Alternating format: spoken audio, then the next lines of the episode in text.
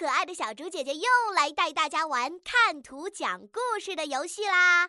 今天的这张图片太有趣了，小朋友们，你们先来说说看，这是在哪儿呢？周围怎么还围着栅栏呀？天上飞的那只小猪叫什么名字呢？它它是怎么飞起来的呀？它又想飞到哪里去呢？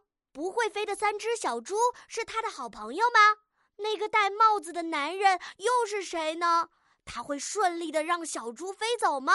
小朋友们，小猪姐姐相信你们已经非常会讲故事了。你们准备好了吗？可以先点击暂停播放按钮，然后来留言区给小猪姐姐讲一个有趣的会飞的小猪的故事吧。